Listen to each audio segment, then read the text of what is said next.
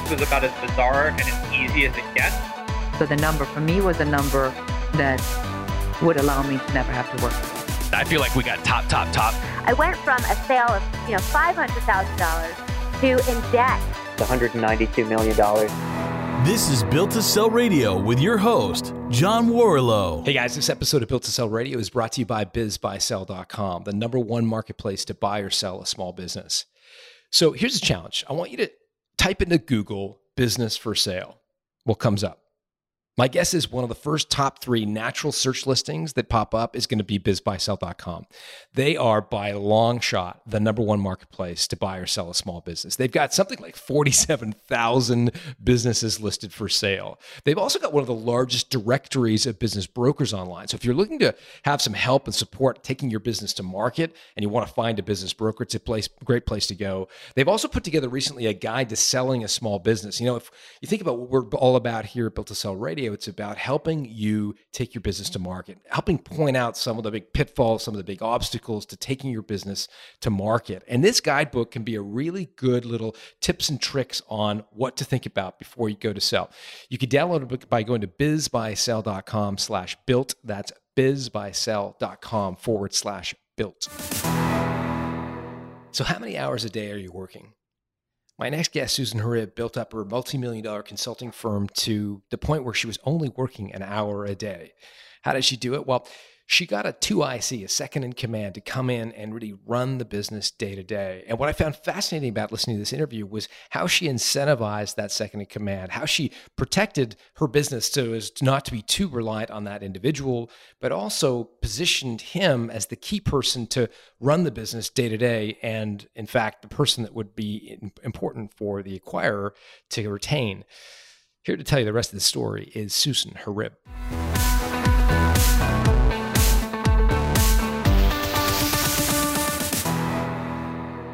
Sue Harib, welcome to Built to Sell Radio. Hey, thanks for having me. Yeah, no, no problem. So you're based in Atlanta. I understand you guys have just come through Irma, so thank uh, goodness you're you're okay. And and uh, I know that was a shocking storm for a lot of people. Yeah, it was not fun. We lost electricity and lots of trees. So uh, thank God for Waze and technology to take you around the boat because I didn't know how to get out of my house. so tell me about this company, Signum. Uh, you started back in 1994. What kind of business was it? Uh, I did consulting and mainly in oil, gas, and utilities. So, not a very big field for women. No, I'd imagine. So, what kind of consulting did you do in those spaces, in those categories? Uh, we did we did what's called preventative maintenance, plant maintenance. So we were managing their supply chain, their work management to maintain the assets out in the field. So uh, very operation driven. Got it. So I've got a, an oil rig in the oil sands, and it's worth three million bucks or thirty million bucks. I have no idea how much an oil rig costs. I'm sure it's a lot of money, but it's got a lifespan, and you're helping them manage it. What needs to be maintained at what point in the life cycle? Um, you know, is that the kind of stuff you're doing? Yep. Yep. Absolutely, and making sure that when they have to do their overhauls, that they are able to have the people on board to do the work scheduling wise and then all of the supply chain you know you might need parts and things of that sort making sure that they're available. And so what's the revenue model? I mean you charging by the hour for by the project? I mean how, how did you make money? Uh, well we did by the project. So we would actually do implementation of systems for them and do best practices. So we would tell them how to put in a system to do the tracking of all of that. And then we would uh, train them and then go in and do assessments afterward to make sure that they were still doing best practices. And so it was a professional services model. Yes, sir. Got it. Okay. That's the first time I've been called sir in about two years. So. Oh, we're from the south. oh, right. Okay. well, ma'am, uh, um, tell me a little bit about the the kind of growth of the firm. So you started in '94.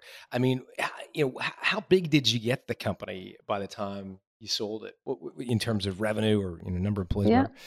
So so you know, I think like every entrepreneur, you kind of start out and start out in your house and figure out okay, then you get a little bit too big for your house and you move to an office and then you realize when you move to an office now you have overhead and all this other stuff so you know i i, I started out um, very quickly getting to a million dollars within the first year and then i probably stayed about between two and three million for a very long time and then i just decided okay i'm going to go into growth mode and i went into growth mode and took it from like 3 million to 10 million within a year and um, maintained that for a couple of years.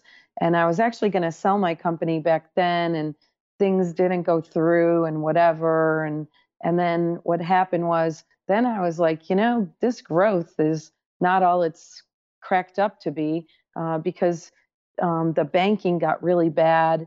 They weren't allowing us to have money to grow and all that. So I basically said, you know what, I'm going to scale this back and get to a point where, you know, I don't have to be, I called it like a crack person. Every payroll, you're like, oh my God, where am I going to get this money? I hope these people pay me. Um, so when you go back from 10 million down, um, you, you know, you don't have to worry about all of that. And then basically, I got rid of everything. I went to the cloud, got rid of support, and just concentrated on just doing the big projects. So um, by the time that we sold, we were around uh, four million. Fascinating. Okay, so there's a ton of questions I've got there. So two to three million, that's an interesting spot. Uh, we call it ceiling complexity. A lot of business owners will will will grow quite quickly and then they kind of stall. Interesting that that happened to you. As you look back now, can you diagnose why you seem to stall at two to three million for for such a long time? I think what what happens is for you to go, you know, we in consulting the big number is that 5 million and then once you pass the 5 million it's 10 million. And and when what you say the big is, number what what what do you mean by the big number? Why the, is that? the re- the revenue the revenue number. And and the reason for it is because when you get to the 5 million you're now talking that you don't have 10 employees anymore. You have 30 and then when i was at 10 million i had 75 and with 75 people you now have to have managers there, you have to have a back office, you have to have HR, and all this other stuff that just adds to the complexity and adds to the whole uh, organization, if you will. And and it's a and if you're not prepared for it, it's it's really a difficult thing to kind of um, you know go go about doing. The other thing I think the the big thing for me was I had a business coach and my business coach probably was instrumental for me getting to that 5 million and 5 to 10 million. Um, without him, I don't think I could have gotten there because what happens at the 5 million mark also is everything has to be about a procedure.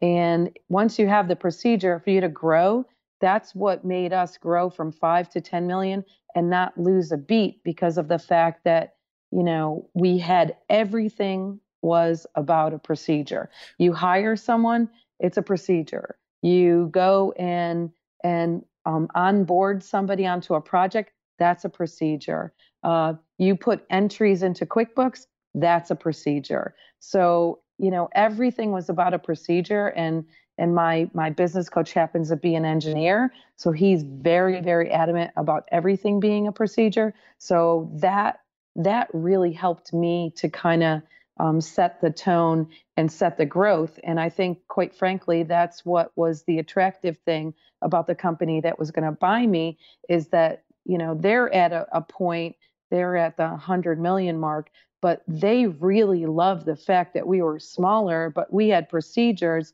like you can't believe. And when when you're talking about that kind of thing, it really does help with growth. So, what was it that triggered the desire to grow? Because you were at two to three million in your own admission for many years, um, but all of a sudden something switched and you decided to to scale up. What what was the triggering event that made you think that you wanted to go big and and grow? You know, it, it's it's weird because I, I think about that all the time, and and sometimes I'm like, maybe growth isn't for everybody because it's hard work. You know, um, and I don't know. I think, you know, just the pressure of all my other friends who are business owners. Oh, everybody's got to grow, grow, grow, right? So you're like, okay, well, maybe I should be grow, grow, growing. So you then grow, and then you're like oh my god i'm working like 70 hours a week and you know i've got to worry more it's i wasn't really working in the business so much but it was like all these issues with people and all this so i'm like oh my gosh i didn't know that this was so hard and then i think that was the kind of compelling reason for me to go back down and just simplify my life and then got rid of all those management positions and just worked on profit. How did your your profit margin, i.e., as a percentage of of your sales, change between when you were a ten million dollar company versus when you scale back down to say you know four when you sold? So it, it's quite interesting because you know my margin we we were we could lose money very quickly because we lost one project and the other project didn't start for three more months. And i was burning through like $250000 a month. And you know i was like oh my god what am i doing?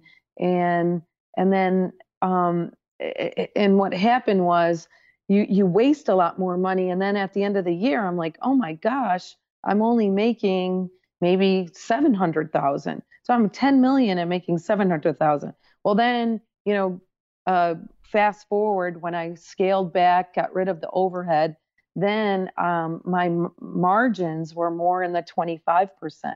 And it's, and I was only working an hour a day. So it's kind of interesting when you scale back and really get lean and, and really concentrate on what's really important and not have all this fluff and well i got to grow so i need a new product or i got to grow i need to get in this new line. You just say i'm getting rid of all those distractions and coming back to my core. And so you got down back down to four and even more profitable eh, you know 20 25% profit margins on 4 million was more profitable than at 10 million. So what made you want to sell the business? Was there some sort of triggering event well, uh, that's interesting because, um, you know, I, I worked on really getting my profit the um, two years before because I don't care what anyone tells you. When someone's looking at a consulting type of, of um, company, they're always looking for profit and they go back two to three years. So I can argue three years don't go back, but two years and in the future. So um, I really worked on profit. And then I said, okay, I'm also going to make sure that my books are sparkling, sparkling, sparkling clean, meaning I was not going to put any of my personal um, stuff in QuickBooks, or if I did, that I categorized it correctly so that I could easily take it out and and just got real disciplined on that. So, uh, you know, and, and then it's funny because I was at an entrepreneur event in Frankfurt and I saw a friend of mine from my um, entrepreneur master program, and he and I were on a bus, and he said, "Hey Sue, did you sell a couple of years ago?" And I said, "No, it fell through." You know, I I I just said nah, and I said I really need to get my deck together, and I'm going to do it by the end of June. So we shook on it, and I said, "You're my accountability buddy, and I'm going to do that." So then what happened was a few days later, I get a LinkedIn hey, um, are you still interested in selling your company? And this was a guy that I had pitched a couple of years before that, and it came from out of the blue. So I'm a big believer in putting it out into the universe and something is going to come. So you're in an EO event and you literally had an accountability buddy that said, so, but there must have been something at the EO meeting because because you chose not to sell back in the day. What what made that deal fall through, and and maybe talk a bit about what changed. Yeah. So I, what really um, fell through for them was that they were trying to finance this whole thing rather than you know look at it from a cash perspective and and then they had you know all this different lending and blah blah blah and it just wouldn't work you know you have to put some cash down for a consulting business because it's a it's a people business and it didn't go through because eh, first of all i had a investment banker that you know, was incompetent and they didn't qualify them and they took nine, 12 months to do all this stuff. Whereas the next time around, I said to my business coach, I'm just going to go find the people myself because the business, um, the investment banker that I had originally, you know, all the people that he brought to the table, I brought to the table. So it was kind of crazy. Um, and I know other people didn't have that experience, but for me, that was a bad experience. But I did recognize the need for somebody to be a buffer between me and a seller. So, therefore, that's why I engaged my business coach to be my quote unquote investment banker. So when things got emotional, he's like, now let's not get emotional. And, you know, he was my voice of reason. So that worked out very, very well. And and that's a best practice that I would say always, always have that person in the middle somewhere. For sure, the foil that can absorb some of the emotional uh, you know ups and downs of selling. So you made the decision. You got the call proactively from an individual you'd been in, in touch with. Uh, take us through the, the next step in the process. So your response to the LinkedIn query was, yeah, uh, you know, I'd be interested in conversation. Where, where do you go from there? yeah, I was like, yeah, I'll do it. Um, I'm in Frankfurt right now, and I'm going to uh, to Vienna next week. So why don't we have a call when I get back to the U.S.? So I had a call on that Monday, and on Wednesday, the president came down to Atlanta and um, then what happened was we started into conversations. We talked about, you know, what what the um, what the term sheet would look like because, you know, I said, listen, if we can't come on, on in an agreement on a term sheet, it, it, we might as well just go home. And so basically, we worked on the term sheet. I was able to get a lot of the due diligence stuff very quickly. Believe it or not, they had a list of you know, probably 30 things. I got that within one and a half days. Why? Because I had been prepared from this whole thing from two years ago. So I had everything. I'm like the anal person. Everything was in a folder. All of my contracts for my existing customers, I put in a single, uh, uh you know, for the past four years, I've been doing this, putting them in a single um, folder. I put all my agreements for my employees in a folder. Everything, if if he they wanted to slice and dice any information, it all came out of QuickBooks. I didn't have to like download from QuickBooks and then manipulate stuff. I have everything set up in QuickBooks, like uh, to analyze and do whatever they wanted to. So they were very impressed with the fact that I was able to get all of the due diligence stuff within a very, very short amount of time. So what happened was that took um, from the signing of the um, the LOI to close, it was less than 60 days. But that was also because it was a cash deal, and and you know that that that definitely um, made it go a lot faster. But you know it was it was good for everyone in terms of just the the information and due diligence. And when you say LOI, of course, you're referring to a letter of intent, the, the yes. usually non-binding. So before we get to the, the, the the actual close, let's talk about the LOI. So uh, you got an LOI from this firm after you met with the president. What was your reaction when you first saw the LOI? Just emotional, kind of as you're reading through it. What, what did you think? Well, before they created it, we had the conversation because again, what I didn't want to do is I didn't want to go through the whole crap that I had done, you know, three years before. You know, everyone argues about what's the what's the um, uh, the the value of the business. We had these discussions up front. Um, I knew in my industry, you know, what what the EBITDA should be. I knew when you say the EBITDA, you, are referring to what the EBITDA like multiple of EBITDA should yes. be. Like, yep. what, what did you yep. think? What did you think uh, the multiple of EBITDA should have been? Like, what did you argue? Well, um, uh, well, I said for a project base because I'm not, I was not a staffing company. I was a project base. So when we talk about project based um, consulting, it's a little bit higher of um, uh, gross profit. And so, you know, our industry standards is somewhere between six and eight times a multiple. Six to eight times EBITDA is, and so yeah. that's what you were sort of arguing for, if you will. And, yeah, and, or one times revenue, which for me it was the same kind of thing. Got it. And so, what was their reaction when you threw out those numbers in the well, conversation? Obvi- you know, obviously they're oh well, you know, we were thinking four, and I said, well, if it's going to be four, let's not even waste my time. Well, let's not get crazy, you know, that kind of thing. So anyway, you know, it, it, I think before people put it uh, on, on paper, it's good to have the conversation so that we all have a conversation and we have expectations. That saves a lot of time back and forth because as soon as somebody puts it on paper, they have to email it, somebody has to look at it, blah, blah, blah. Rather than have you just have a conversation with them. It, it, it makes things go a lot quicker. Then the expectation is there. And you say, I mean, I took the hard, hard thing. I didn't have to sell the company.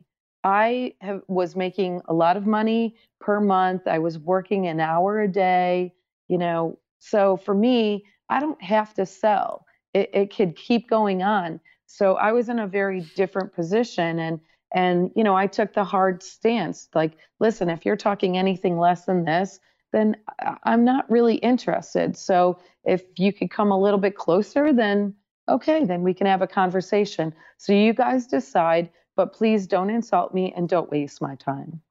In that conversation, who was the first to lay out a number? I mean, did you did you throw out the 6 to 8 and they reacted with 4 or did they start with 4 and you reacted with 6 to 8? Who who was the first no, to put a number out? No, I I told them it was somewhere between 6 and 8.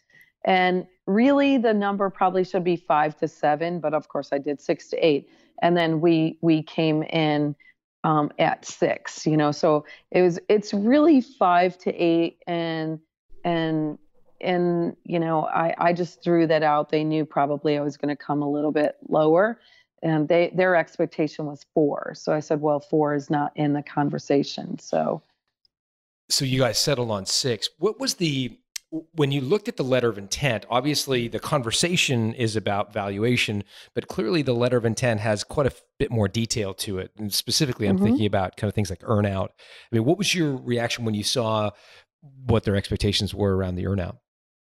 Um, well, the other thing is, um, from an earnout perspective, you know, I, I I've been through a lot of sales with friends of mine, and I know the word earnout means you're never going to get it. So, um, and I'm not saying it, you know, maybe in different people, but my experience with a lot of my friends is they said, be happy with the number that you have because you don't know what's going to happen to that earnout.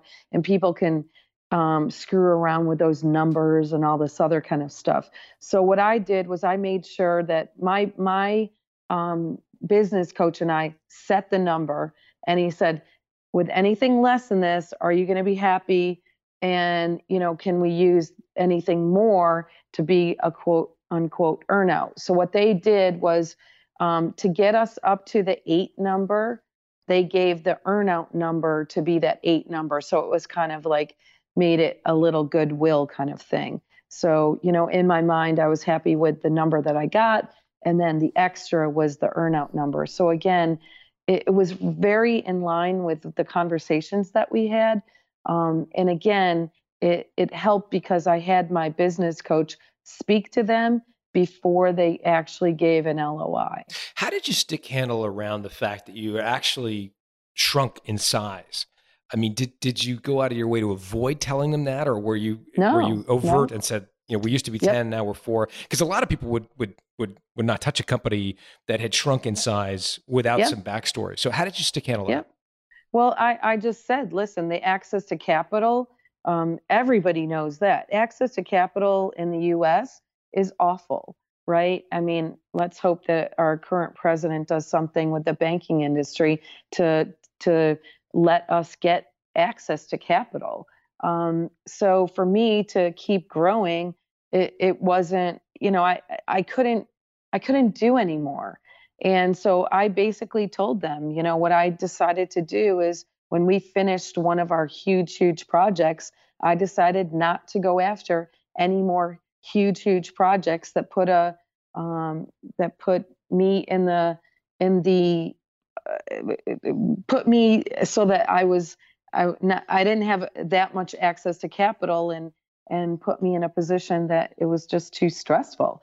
And so, you know, we had been maintaining that, um, you know, four, four and a half million for a few years. So I think it was fine. Got it. So you sort of talked it. You were you didn't hide it, but but certainly no. kind of talked around it. Got it. And so the, the structure of the deal was uh, you had you had a as I understand it, around six times EBITDA with with with eight times possible if you if you hit the earnout number. Correct. That's correct. So how long was the earnout? Um, the earnout is uh, two years. And you're still in that process now. Yes, sir. Got Yep. Um, a- actually, it- it'll end in 2019. So there's an earnout for year 2018, and then there's an earnout for 2019. I see. So they've staggered it, so you could hit 18 and and and not 19. Could you also hit 19 but not 18? Yes. Got Yep. it. Got it. Got Mhm. it. That's that's super helpful. And so, what's life been like during the earnout? Uh, well, you know, what's funny is that I'm not tied to the company. I did not get, um, I did not go with the company, which is unusual in a consulting company. But I also had built up my company so that my number two, he really was doing everything in the company. That's why I was working an hour a day. And so they basically took him. And when they took him, that's he's got all the intellectual property in his head and knows all about all the clients and manages all that kind of stuff. I was really doing a lot of back office stuff. So, how did you structure his employment agreement? I mean, did he participate in any way in the company? Was he a shareholder, or how did you how did you retain your number two guy, uh, given just how deeply uh, dependent, I guess, you personally were on him? Well, we had an agreement that he got um, a percentage of the profit um, all along. So every month we'd get a profit, he'd get a percentage. We also had an agreement that said if we sold, his percentage would double. So basically, I called him on Thursday and said, Hey, um, just want to let you know that I'm selling the company. He knew that eventually we were going to sell. Um, and I said, Oh, by the way, um, you're going to get a check on Tuesday. So it came out of the blue. The reason I didn't say anything was, you know, you never know what's going to happen if it's going to fall through. I was very um, cautious because of what had happened the previous years. And so basically, I said, you know, I didn't want him spending the money and getting emotional in his head and all this other stuff. And I said, you know, I, I want to wait until the last possible moment.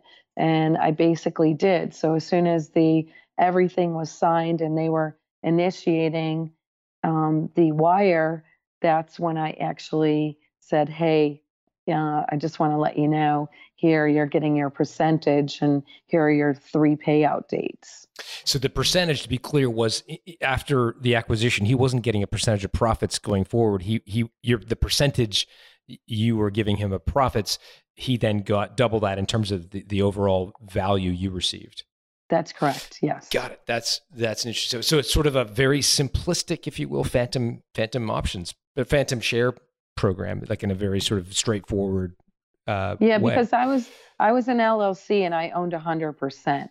And you know, for me to give him, you know, an X percent, I I was a certified woman-owned business. It's just such a pain, Mm. and it's just it's just easier. We had, you know, basically a napkin agreement that said, well, every month you get you get a percentage, and so that's what I did, and I lived up to that. And then when we um, when we um, when we got when I got to the you know to the actual sale, um, then basically you know he he doubled his percentage. And how did you retain him? Because a lot of people, you run a big check, they're out the door. So how did you retain him for the earnout?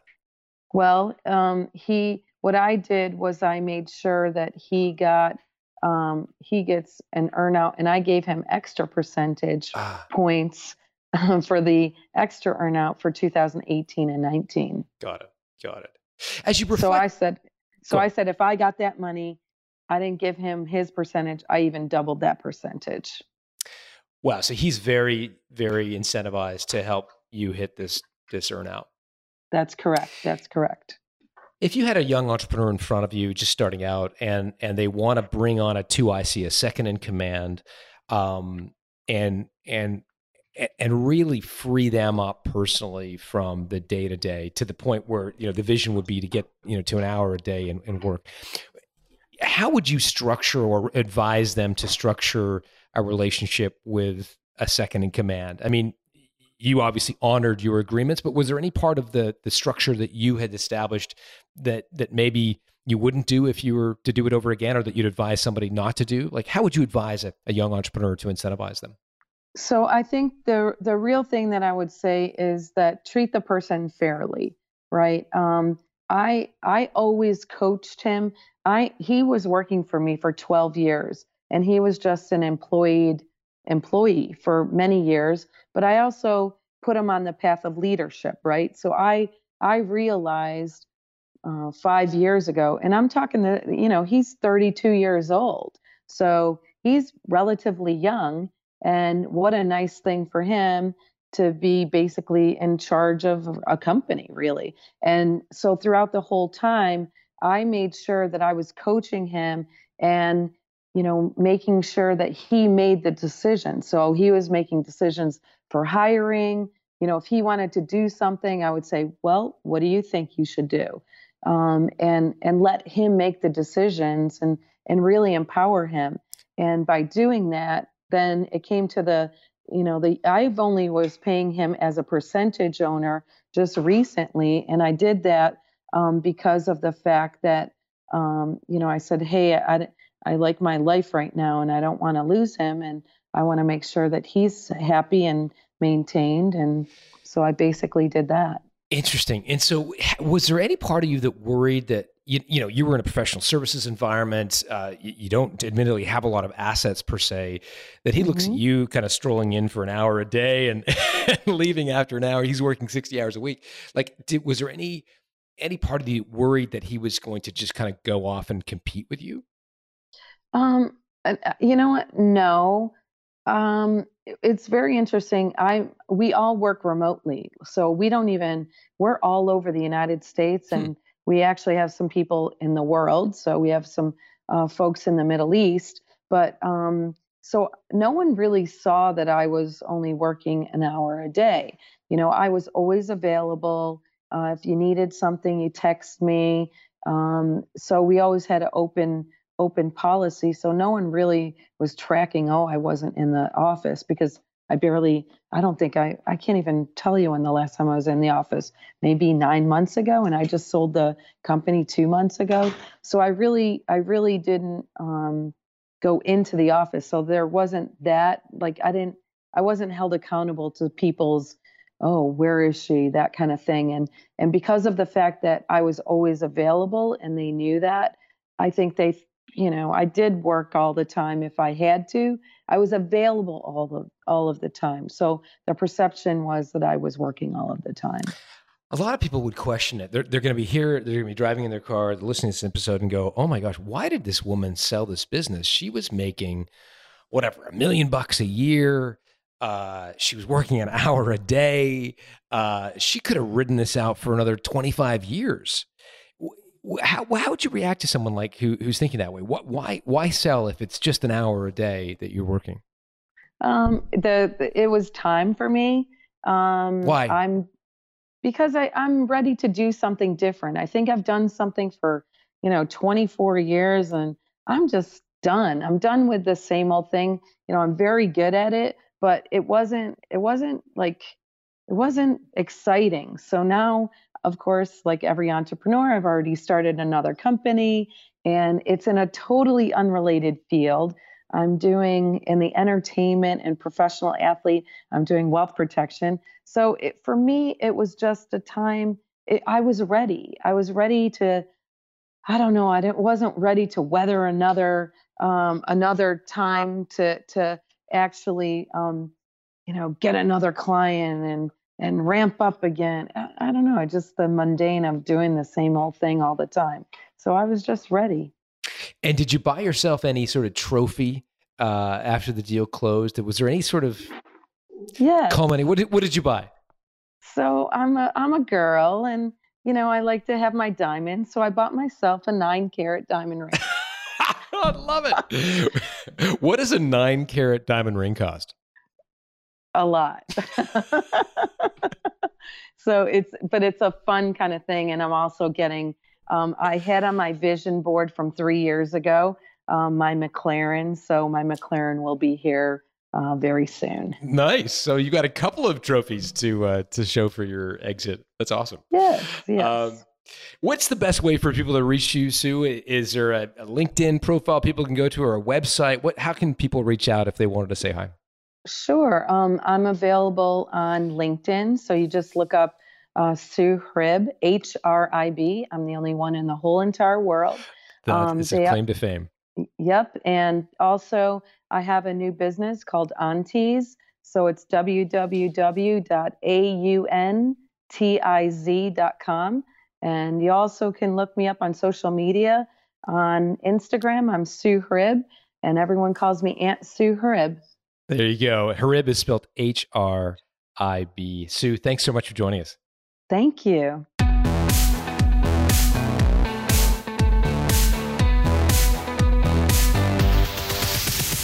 Thanks for listening to Built to Sell Radio with John Warrillow. For complete show notes with links to additional resources, visit builttosell.com slash blog.